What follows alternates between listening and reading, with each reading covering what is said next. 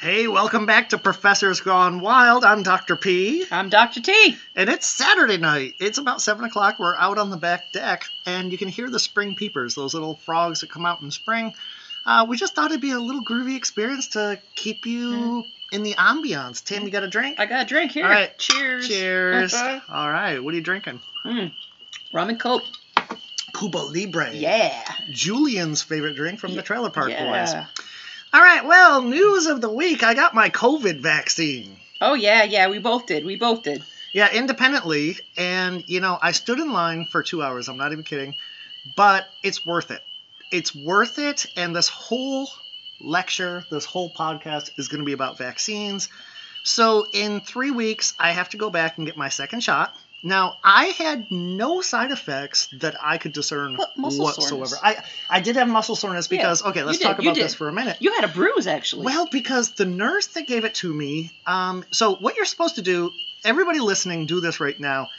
Feel your shoulder and feel where the, the bone is. That's actually not the humerus. That's the acromion process Mhm. of the clavicle. right. Now, you put your finger on that, and then you do two fingers down, so two finger widths down, and you get that meaty part of the deltoid Yeah. and you're supposed to inject there. Yeah. Well, this one was right on. I mean, it's right on the acromion process. Uh-huh. And actually, you can you can rupture the bursa. You can there's lawsuits over bad injection sites. I had some muscle pain and some inflammation around that And a bruise. for one night and a bruise, Yeah. which I very rarely you never bruise. bruise. Okay, so Dr. T, Oh goodness. side effects. Uh, the day of the vaccine, you know, a few hours after, I had a slight headache and I took an ibuprofen. It went right away, and it all was peachy right? until about day four post Yeah, that was delayed. A very delayed reaction. Delayed reaction. Yeah, so I was at work and I started to have a headache. And, you know, I thought it was just a long day, but it persisted. And I felt, so I was out of work driving home, and I started feeling so bad. And so I knew it was something more than just a regular headache. And then when I got home, um, took an ibuprofen. It didn't go away. Took my temperature. It was a little elevated. It was about 100. Yeah, it was about 100. Fahrenheit. Yeah, and I'm usually around, you know, like 97 or something like Yeah. that. So I knew something was up. And then I started to get the chills. Yep. All right. And then after the chills, probably a few hours after that, started to get hot.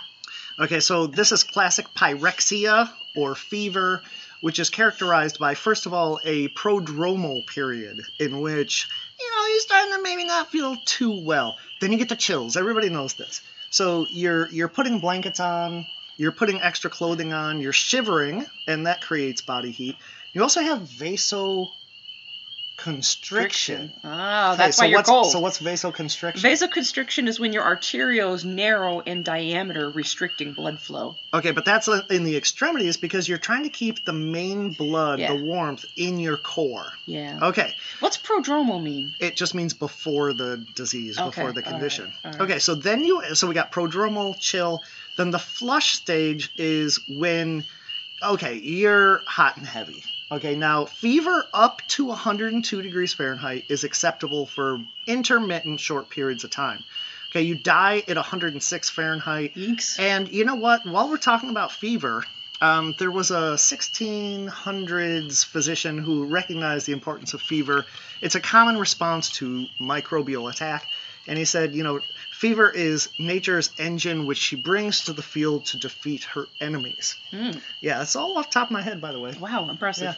Yeah. And we all know that it cycles. Mm. So then you you hit your fever, and then you're hot. Were you hot? Yeah, And so, then what'd you do? I, so so I went to bed. I was cold. I was piling the blankets on, and then uh, probably a couple of hours later, I was kicking all the blankets off. I had Yep. the fan on. Yep. I couldn't get comfortable. were Actually, you were you sweating? I was sweating. I actually got up and took a lukewarm shower because I couldn't cool it. Okay, we'll get back to lukewarm shower, Okay. but the sweating stage is called diaphoresis. Diaphoresis means sweating. And again, you've got vasodilation. You're trying to get rid of body heat. You're throwing off the clothes, you're sweating. Okay, and this unfortunately cycles multiple times. The idea is that you're trying to burn off the microbe because like if you're in a microbiology lab, you incubate various microbes at specific temperatures. If they infect people, they are best suited for human body temperature.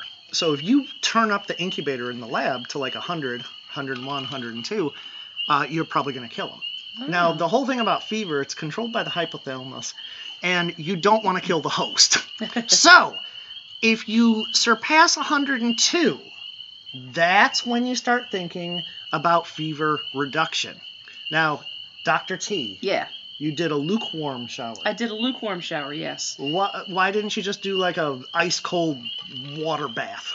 Well, I didn't want to shock my system. Right, I shock. probably Mhm. had some vasodilation going on in attempts to cool me. And if you jump into an ice cold shower, Yeah. that is a bit of a shock to your system. And It so also continues the vasoconstriction, so you're going Mhm. to keep more heat inside. Yeah. Think about it. If your body temp is 102, 100, and the shower temperature is 85, that's enough to cool you that's down. still a 20, you know, almost a 20 degree difference. Yeah. That's going to draw the heat out of your body. And it did. even in hospitals, they do not use ice water.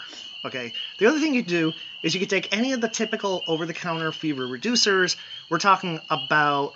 Um, I'll use generic names: acetaminophen, Yeah.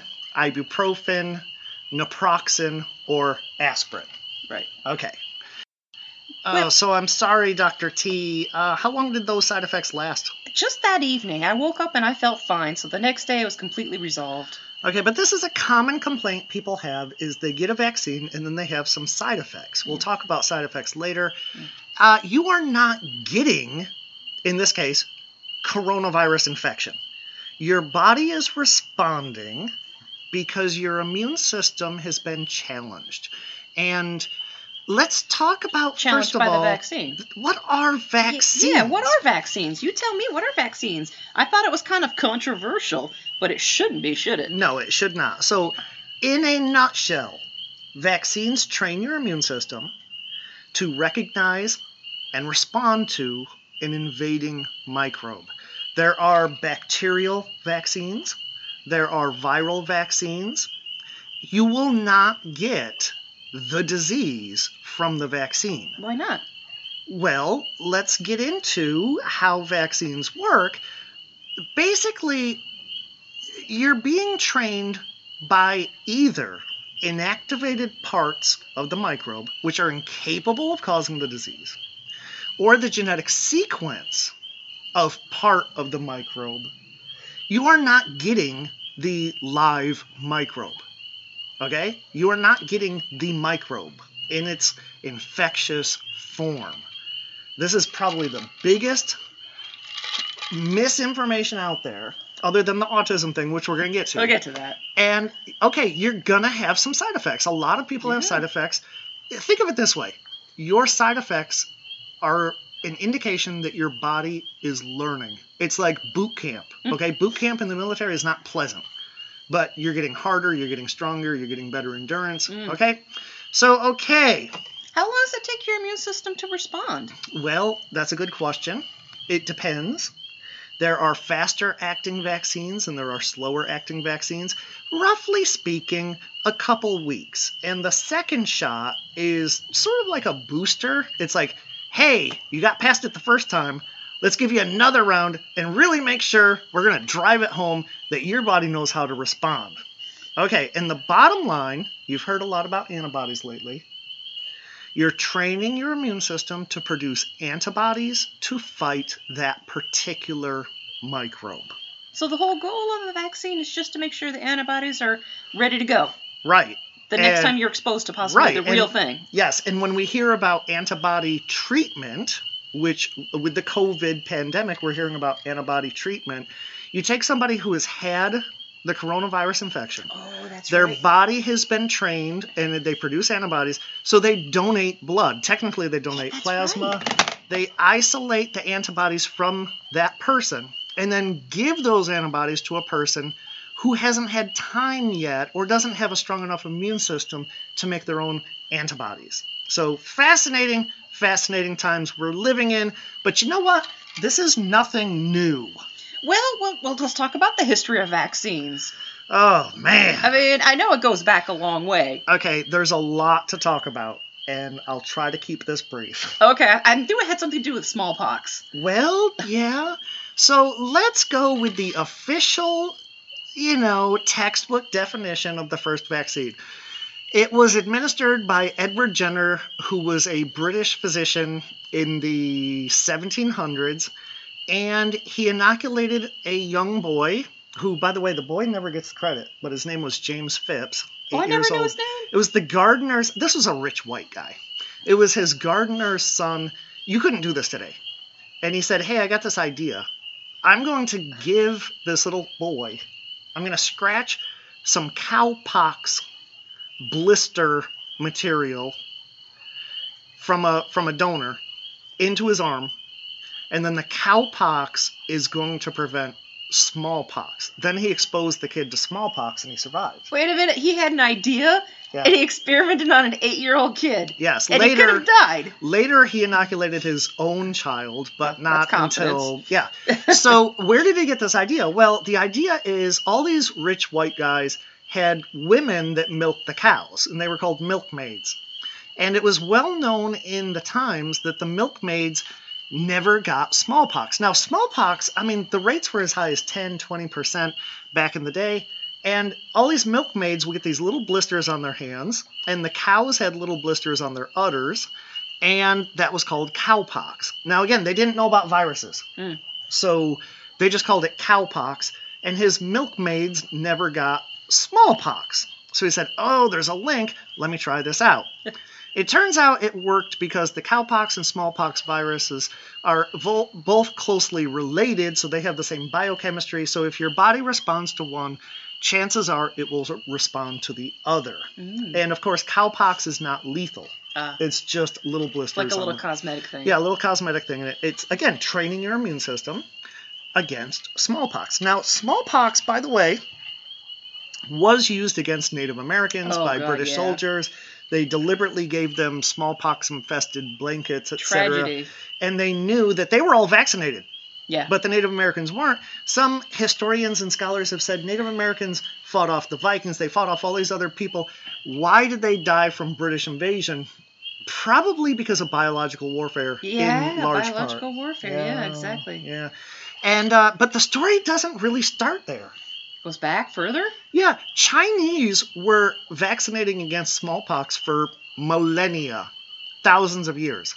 They did it a different way. They took a person with smallpox. Smallpox presents with blisters all over the body, and ultimately you die from it in all likelihood.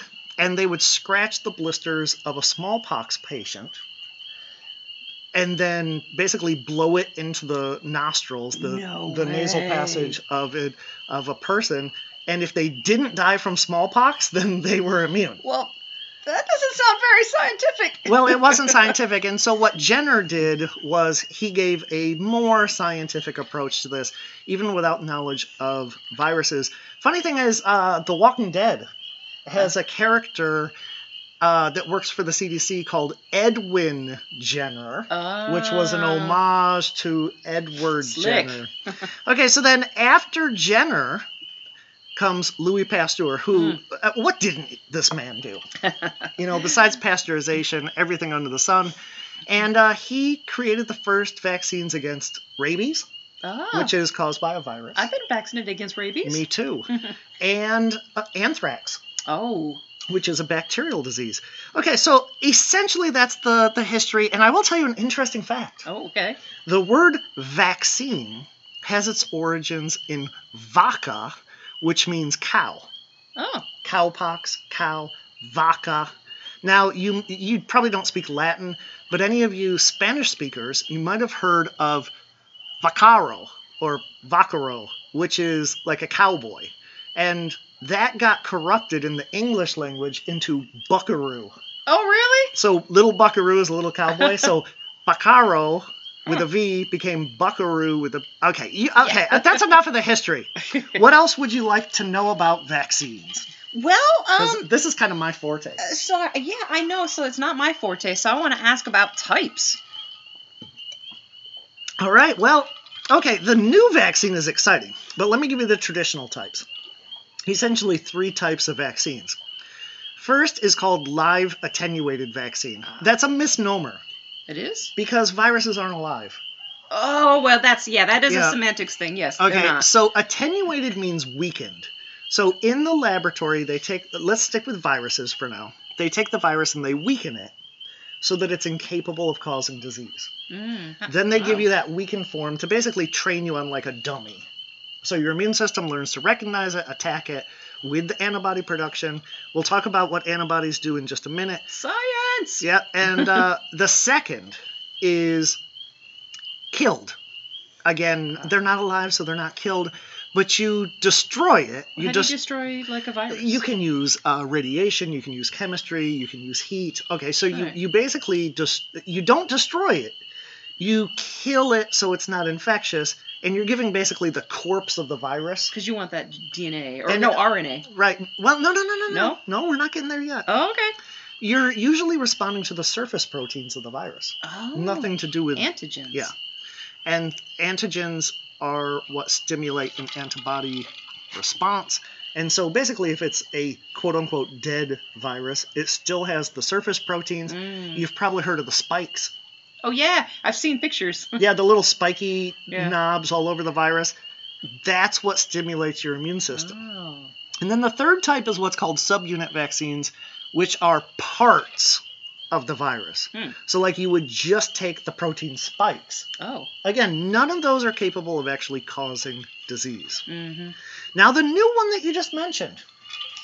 Oh, the the mRNA Yeah, you know what the M stands for? messenger. Yeah, messenger RNA. Okay, I'm not going to get into genetics, but essentially, messenger RNA can contain the genetic sequence for the production of the protein spike. Uh, So this new, like the Pfizer vaccine, which is what I got, is a messenger RNA based vaccine, and we're really excited about these. You take the genetic sequence for protein spike production. It gets into the human cells. The human cells produce the surface protein, not the virus, just the protein, and then your immune system oh, I didn't know that. the leukocytes, the white blood cells, learn to respond to those proteins. They're just the proteins. Oh, wow. It's not the virus. So the idea that you can get the coronavirus infection, by the way, the infection, the disease is called COVID 19. The virus is a SARS virus. That's severe acute, Acute respiratory, respiratory, yeah. syndrome. Um, and so the coronavirus is the virus, the disease is called COVID. Mm. It's called COVID nineteen because it was discovered in In 2019. 2019, Okay. which was a little bit before we saw it in the United States. Yeah, It's yeah. been one year. The recording right yes, here today. Yes, yes. One year. What were you doing? Oh goodness. a year. Were you wearing a mask a year ago? No, I wasn't. I wasn't wearing a mask a year ago because we were j- only just beginning to find out about the severity. Yeah. Um, we so- were on spring break. Yep. And they basically told us don't come back to classes. Yeah, they told us all of a sudden, out of the blue, Out of the blue. turn your classes online, and a lot of us had to learn very quickly. It was a Yeah. crash course, but Yeah. you know you have to do what you have to do. Yeah. And I mean, we're all coping. Yeah. We're all looking forward to the day Mhm. when we can hug. When I don't even know if I'm going to remember how to hug or how to like shake a hand anymore. Well, you know? you hug your cats, you know how to hug. Yeah, not like a person. I know. Okay, so let's talk about some common vaccines. You've probably heard of the flu, the influenza virus vaccine, the rabies vaccine, which most people don't get unless they're in close contact with rabid animals. Hmm. Uh, there's one called DTaP, which Um, is your tetanus shot. yeah. Now, that's diphtheria, which is a respiratory disease, tetanus, which causes muscle contraction, and pertussis, which is whooping cough. So that's three different disease organisms you're being immunized against in one shot. Okay, and then the MMR, you know what that is? Measles, mumps, rubella. All right, measles is a rash. Mumps is swollen salivary glands. Rubella is another rash. Rubella used to be called German measles, Mm-hmm. but it's politically incorrect, and we call it rubella. Uh, the interesting thing between measles and rubella, okay, how does a doctor tell them apart? I don't know. Well, among other things, measles is characterized by what I tell my students is the three C's. Ooh. You obviously have the rash, but then you have cough, hmm you have conjunctivitis, which is Oh, and inflammation of the whites of your eyes. okay, pink eye, Pink eye, yeah. and coryza. Oh. with a Y and a Z. That's head cold like symptoms. Oh. Also characterized by Koplik spots, which Oh. are white spots on the inside of your cheek lining. Oh. Okay, can you die from measles? I, I there are have been deaths. I Yes, think. yes. It's not. It's not like everyone who gets measles is going to die, but some do. Okay, and that's relevant to COVID. hmm Because you hear over and over, well, 90 whatever percent of people are going to survive. Okay, well, you know what? With measles, mumps, rubella, 90 something percent are going to survive.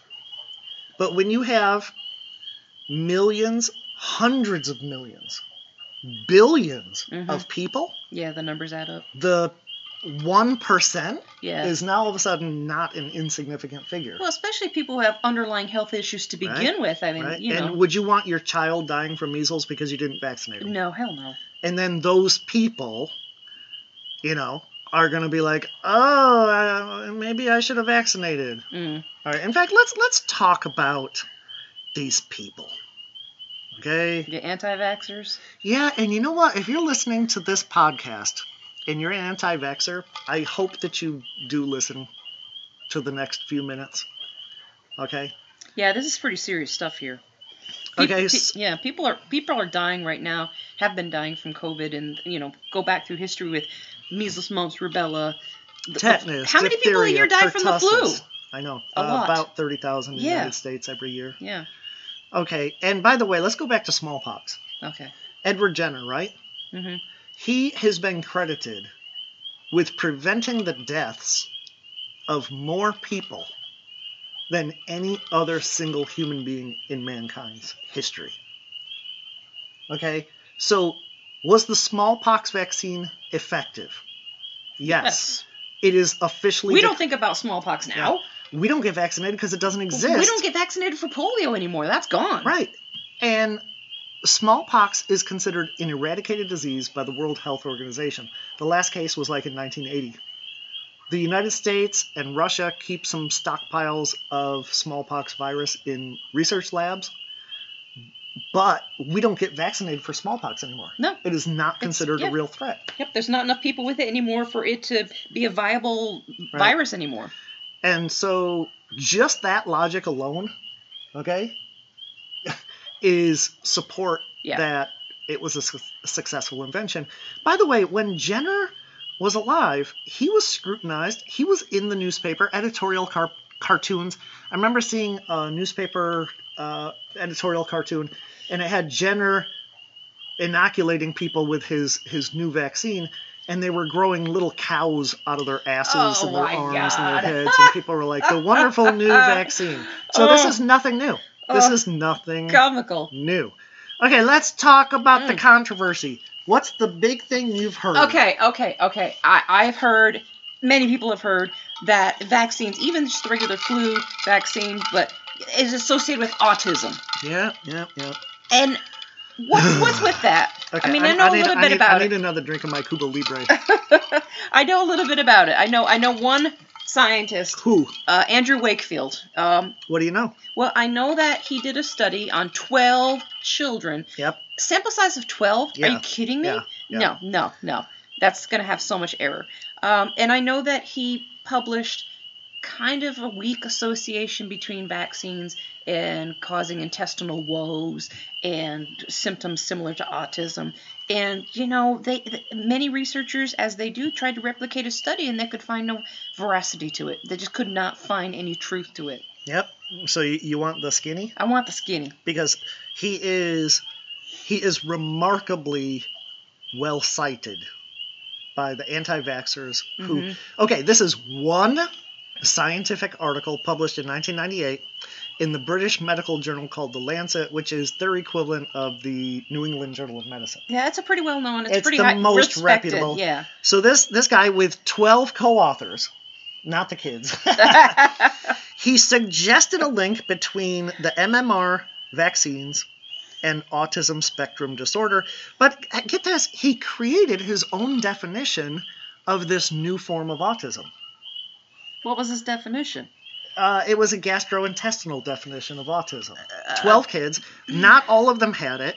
That's and not what you think of when you think of autism. You think of Right. cognitive problems. but get this, it turns out he patented an alternative vaccine that he said wouldn't Oh. cause it. Oh. Okay, but let's get into the deets. Oh. His medical license was revoked. His article was retracted. A lot of his articles were retracted. Oh, that's a big slap on the hand. there were 20 plus other scientific studies that disproved his work.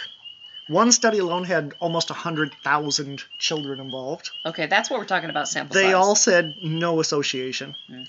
The British General Medical Council found he was, quote, dishonest in his research, Ooh. that he mistreated autistic children, Oh. and he had conflicts of interest. Now, how did he mistreat these autistic children, these 12?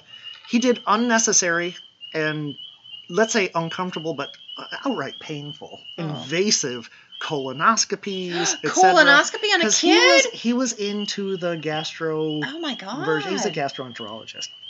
The conflicts of interest were interesting because, again, I mentioned he had gotten a patent on an alternative vaccine, which he later said, um, no, it wasn't a vaccine. No, it was a vaccine in the wording of the patent.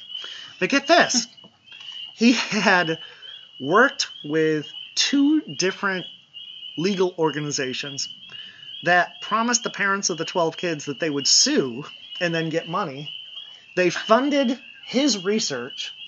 Follow the money. He started a company in his wife's name. oh, so if he ever was- got legal, legal repercussions, he'd no, go, no, that he was ready to. He actually is in print, in quote, for saying he expected to make over $40 million a year from this research. Oh, scoundrel. Yeah, he's a scoundrel. So that is absolutely 100% refuted by the scientific medical community. So now, he, he had a vested interest in all of of, course, this, everything. monetary. Yeah, Yeah. and now this is this is the most cited study saying that autism is caused by vaccines. Well, anybody listening who's an anti-vaxxer, you're going to say the establishment is out to get them. Big pharma. Yep, big pharmacological company didn't want the truth out there. And he was basically big pharma and the British Medical Council. It was a hit job. Oh, smear A campaign. Not a smear. They destroyed his life. They're trying to conceal the truth. Oh. They destroyed his life, but I thought he was living quite well now. okay. So he moved to America. uh, he divorced his wife. He's now with some supermodel. Oh my god. The supermodel is on her third husband. Well, assuming she marries him, she got tens. uh, I think. I think what forty million, ninety million dollars in a divorce settlement from the first one. He's living the life of a millionaire. He's got books. He's got movies. Um, yeah. So let's just get off of him for. Okay, minute. yeah, yeah, If you want to believe him, go ahead. But the rest of the world does not. Again, we Our are scientists. scientists. We believe in science, Go science. not fabricated bullshit. Especially when lives are on the line. Come on. Speaking of fabricated bullshit, Jenny McCarthy ring a bell? Yes, she does. She Boy, she is- really lit a fire under this. She kind of she brought it fresh, anew, because she had all this, you know, her her her fame, and then she really her used- fame, which started as a Playboy model. Well, yeah. So her fame was being a nude model. I have nothing against sex workers. I have nothing against nude models. Mm. But she herself says she got her education through the University of Google. That's a quote.